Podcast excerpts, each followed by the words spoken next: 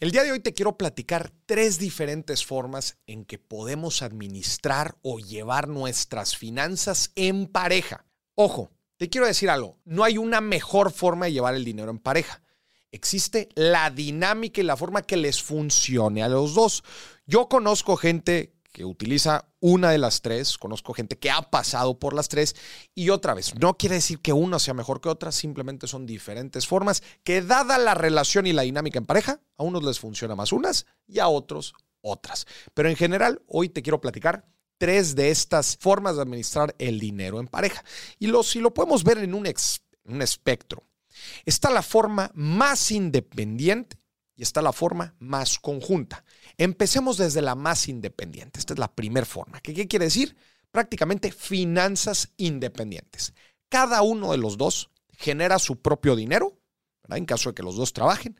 Cada uno genera su propio dinero, cada uno tiene sus cuentas, administra su dinero, ¿no? tiene su ahorro, tiene sus inversiones, tiene su gasto y se separan ¿no? ciertas responsabilidades. Oye, uno de los dos paga la renta. Uno de los dos paga el súper o los alimentos. Uno de los dos, ¿no? Y se van dividiendo cada uno de los gastos. La colegiatura la pagas tú, la pago yo, etc.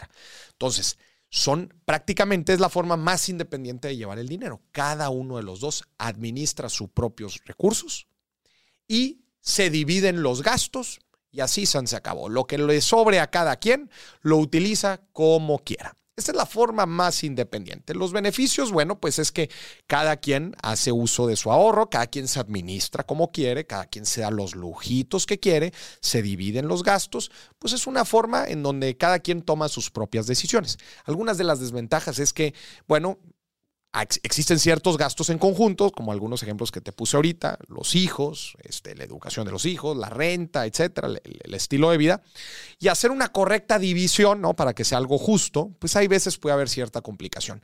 Pero en general es algo atractivo, pues porque cada quien toma sus propias decisiones y cae su propia responsabilidad.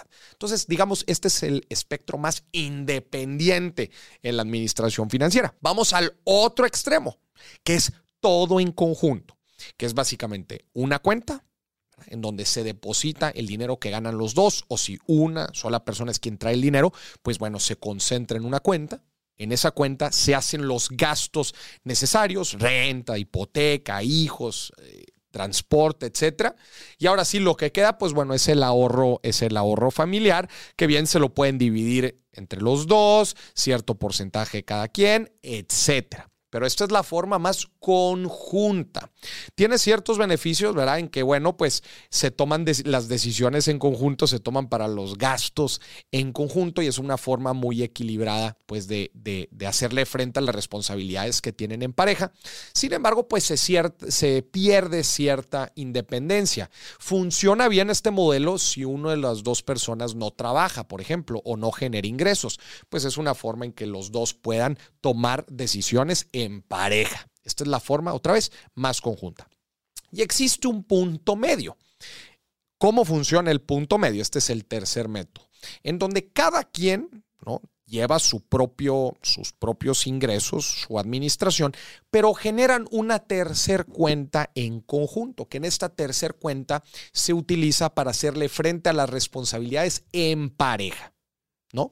Entonces, cada uno aporta, puede ser un porcentaje, si alguno gana mucho más que la otra persona, puede ser un porcentaje o un monto definido en donde los dos están aportando esta cuenta. En esta cuenta se hacen los pagos eh, pertinentes, responsables y divididos. Y el ahorro que se genera es el ahorro en pareja, que se utiliza pues para ciertas metas, objetivos, lujitos, viajes, etcétera, que se pueda tener en conjunto. Pero esto no quiere decir que no lleven sus finanzas de forma independiente. Cada uno tiene sus finanzas después de hacer las aportaciones a la cuenta conjunta.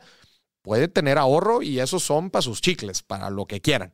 Entonces es una forma híbrida. Cuenta en conjunto con los gastos conjuntos, con el ahorro en familia, pero además cada quien lleva su independencia. Analiza muy bien estos tres, estos tres métodos que hay para llevar el dinero en pareja y vean qué dinámica les funciona mejor. Si todavía no están seguros de alguna, pueden probar alguna de las tres y ver cuál les funciona mejor en su dinámica en pareja.